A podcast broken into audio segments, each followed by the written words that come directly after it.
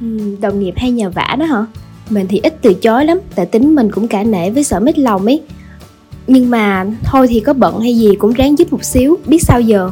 Lúc trước mình cũng ngại từ chối lắm, nhưng sau nhiều chuyện xảy ra thì mình chỉ giúp đúng người đúng việc thôi. Với lại nếu mình bận thì mình sẽ ưu tiên công việc của mình trước. À mà mình còn nhận ra là nếu mà không biết cách từ chối thì sẽ rất dễ bị lợi dụng ở chốn công sở đó nha.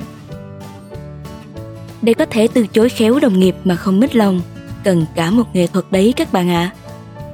Hỗ trợ giúp đỡ nhau trong công việc là điều nên làm, nhưng không phải lúc nào bạn cũng có thể gật đầu nhận giúp được. Chẳng hạn như khi bạn đang bận deadline hay không đủ năng lực hoàn thành tốt phần việc đó. Nếu chỉ vì cả nể và sợ mít lòng mà gật đầu, bạn sẽ bị trễ deadline công việc của bản thân hoặc làm không tốt phần việc đồng nghiệp nhờ. Vậy mình đã làm thế nào để nói thôi, từ chối khéo những việc không hiệu quả chốn văn phòng? Thân chào các bạn đến với series podcast Dễ thử nơi công sở. Chuỗi podcast được thực hiện bởi VietnamWorks. Chủ đề kỳ này khá hữu ích với dân công sở. Làm thế nào để học cách nói thôi, để từ chối những việc không hiệu quả? Cùng lắng nghe những chia sẻ của Uyên, là nhân vật đặc biệt trong số podcast kỳ này. Mình nhớ cái thời mới ra trường, là nhân viên mới của công ty nên mình khá e dè và cả nể. Tình trạng ma cũ bắt nạt ma mới chắc bạn cũng biết. Lúc đó có vài anh chị hay nhờ mình việc này việc kia. Lúc thì lấy đồ, lúc thì mua giùm đồ ăn sáng và cà phê. Thậm chí có chị cứ shipper đến giao hàng là lại nhờ mình đi nhận giúp. Khi tình trạng này diễn ra thường xuyên trong một thời gian dài, mình như nghiễm nhiên trở thành chân sai vặt của các anh chị vậy đó. Mình dần tập cách từ chối những nhờ vả cá nhân. Mình bảo đường xa lại kẹt xe, nên mỗi sáng không mua giúp đồ ăn sáng và cà phê được. Mỗi lần chị đồng nghiệp nhờ nhận hàng thì mình bảo đang bận công việc không giúp được. Dần dần các anh chị cũng không nhờ vả mình những việc cá nhân linh tinh nữa. Thỉnh thoảng mình vẫn giúp anh chị in tài liệu hoặc soạn thảo văn bản thôi. Các bạn nên nhớ, nhất là những bạn trẻ mới ra trường, giữa giúp đỡ và làm chân sai vặt có lằn ranh khá mong manh. Bạn là nhân viên mới nên làm gì để từ chối? Nếu đó là những nhờ vả cá nhân linh tinh với mức độ thường xuyên, cứ mạnh dạn từ chối bạn nhé. Nói khéo rằng bạn đang bận, hoặc bạn chỉ có thể giúp những việc liên quan đến công việc thôi, còn chuyện cá nhân thì không tiện lắm. Dần dần đồng nghiệp sẽ không sai vặt và có cái nhìn tôn trọng bạn hơn. Bạn là nhân viên cũ, liệu cả nể có giúp bạn được thăng chức? Nếu đồng nghiệp là người hay nhờ vả hoặc bận giải trí cá nhân như chơi game, săn sale, đừng cả nể giúp hoài bạn nhé. Nhất là khi bạn cũng đang bận deadline hay bạn chưa đủ năng lực để làm tốt phần việc người khác nhờ. Sợ mít lòng mà nhận giúp có thể khiến bạn bị trễ deadline công việc của bản thân, sếp sẽ đánh giá thấp về bạn.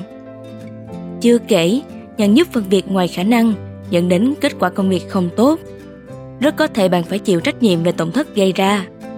Vậy nên cứ thẳng thắn bày tỏ vấn đề của bản thân để đồng nghiệp hiểu bạn nhé. Bận thì nói bận, việc nằm ngoài khả năng thì cứ thừa nhận. Dần dần đồng nghiệp cũng hiểu mà không hay nhờ vả bạn nữa. À thêm nữa, ở đây có công ty bạn nào mọi người hay tụ tập ăn nhậu, đi bar sau giờ làm không nhỉ? Công ty cũ của mình như vậy đó các bạn. Phòng mình chỉ có sáu người thôi nên cũng hay trò chuyện thân thiết với nhau. Lúc đầu thì chiều cuối tuần, sau khi tan làm cả phòng rủ nhau đi ăn. Đây là cách vừa xả stress sau giờ làm, vừa gắn kết mối quan hệ đồng nghiệp. Tuy nhiên sau đó hầu như chiều nào phòng mình và các phòng khác cũng rủ nhau đi chơi. Hôm thì ăn nhậu, hôm thì ba nhảy nhót. Dần dần mình ít tham gia thì bị mọi người nói không có tinh thần xã giao. Không sợ bị tập thể cô lập à?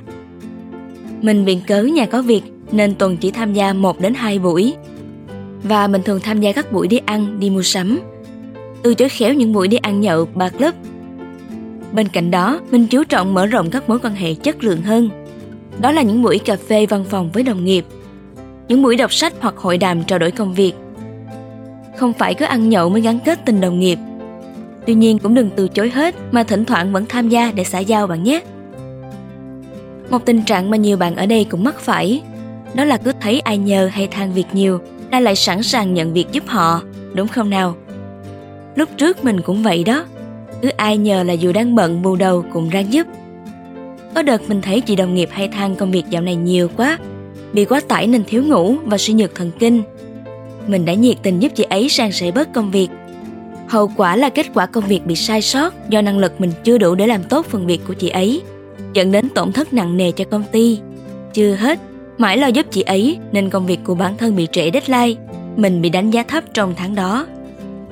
Vì thức đêm nhiều để làm thêm việc của chị ấy, nên sau đó mình bị cảm phải nghỉ làm mấy hôm. Vậy đấy các bạn, việc ai nấy làm là tốt nhất. Giờ đây mỗi khi đồng nghiệp nhờ vả mà mình không giúp được, mình thường lắng nghe vấn đề và đưa ra giải pháp cho họ. Nếu mình bận thì có thể hẹn vài ngày sau mới giúp được không?